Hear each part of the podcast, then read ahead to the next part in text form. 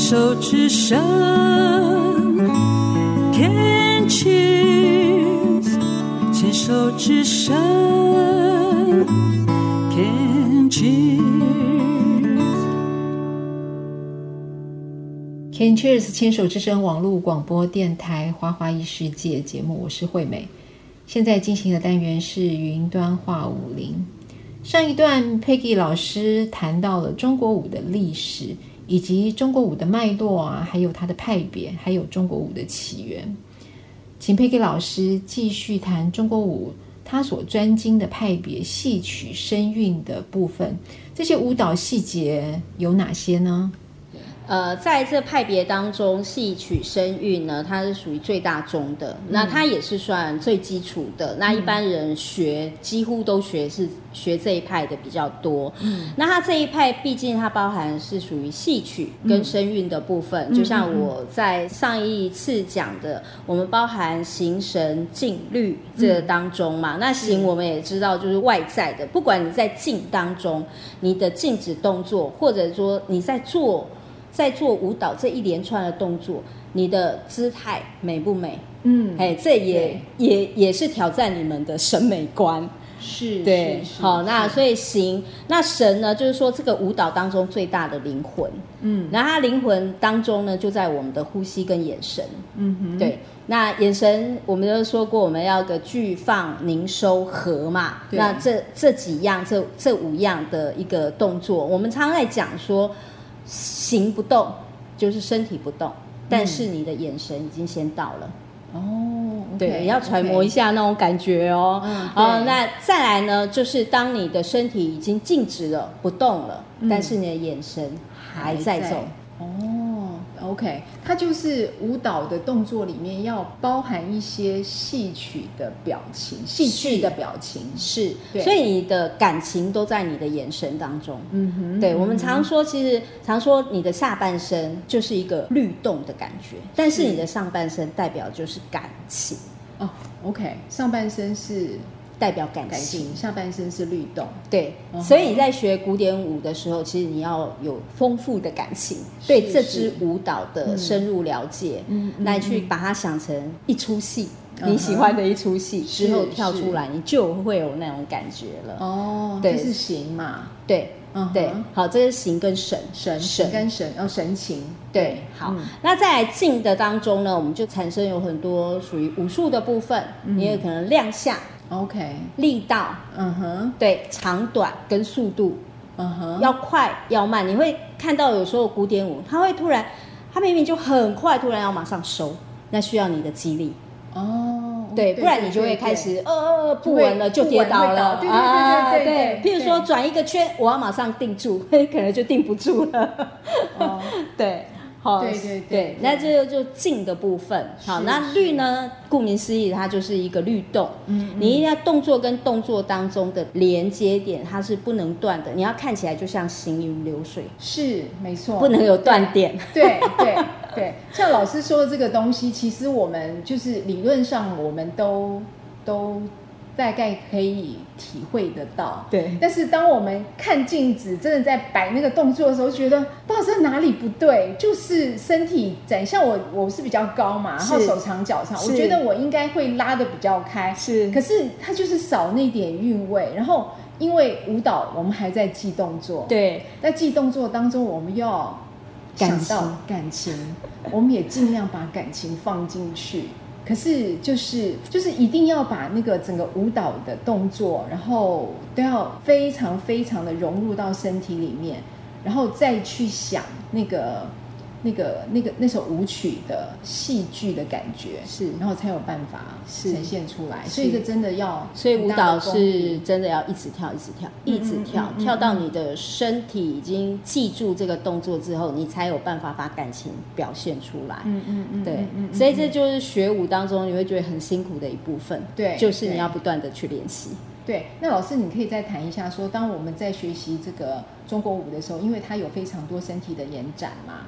还有就是他的一些肢体动作，是。对那些肢体动作。呃，其实中国舞它的一个动作精髓，对哦，我们刚才讲的是我们戏曲当中的我们刚才讲的元素嘛，好，那我们现在它的呃精髓是属于拧请元曲，拧就是拧毛巾的拧哦，拧哦拧，嗯，OK，对，好。拧来讲，我们是有很多中国舞，有很多您的动作，身体有点旋转的动作。哦、对对对哈。那在旋转的动作，在芭蕾是比较对比较没有，但是中国就是一个画圆的艺术，中国喜欢圆融合，嗯嗯，对，它有这样的感觉，代表一个圆满。嗯，所以呢。他身体的凝需要核心，要对，需要你的平衡度是对。你看 上面跟下面两个是完全不同方向的走向，当你没有中心点的时候，你是站不稳的。嗯、对，所以中国舞学习平衡力很重要，嗯，平衡非常重要。嗯、对，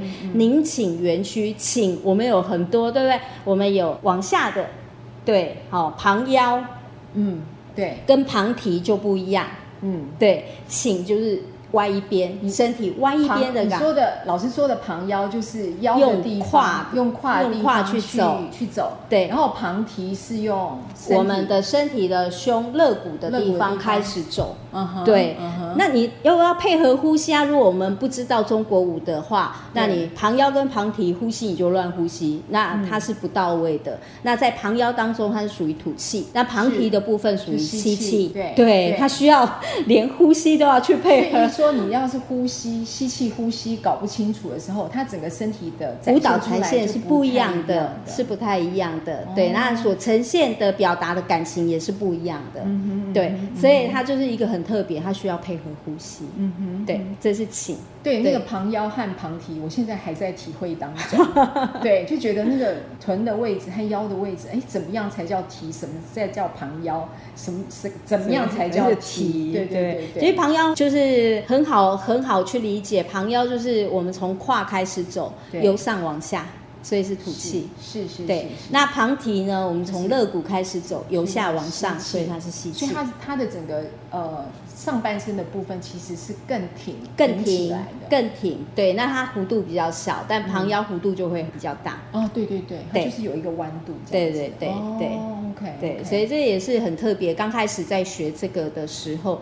就会发现哇，我原来要记的东西有这么多。嗯哼，明明我就只是推一样东西而已，还要分推胯还是推上半身？对，因为那个展现出来身体，因为身体把它切开不同的部分，其实。你所要所要表现的部位是不一样的，对，对不对？对。那手呢？手跟脚呢？嗯、手那在中国舞占百分之八十，全部都是兰花指。对，就这样，君君子兰花，对。嗯，兰花指就是，比如说你我的我的中指，中指跟大拇指是可以并在一起。对，对，那让让你的四根手指头，就是你的食指到你的小指，就像兰花一样，要摊出去。对，对，对，对。哦。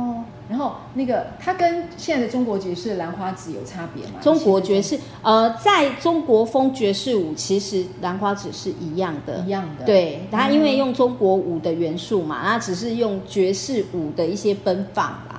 跟一些不需要特别在意的呼吸或者眼神，嗯，对，去去去跳舞，那它的基本元素是一样，它也是用兰花指，嗯哼，对，好，那提腕、压腕啦、揉手啊，这些其实就是中国舞。就是比较特别的地方。提腕压腕的力道是手腕嘛？对对，提压提压，揉手就是要五根经过五根手指头再放出去，你会觉得一朵兰花它从合到绽放那种感觉，所以连你的手指头都在跳舞。对，所以听众朋友，你可以听听看老师讲的啊，比如说用手腕的动作。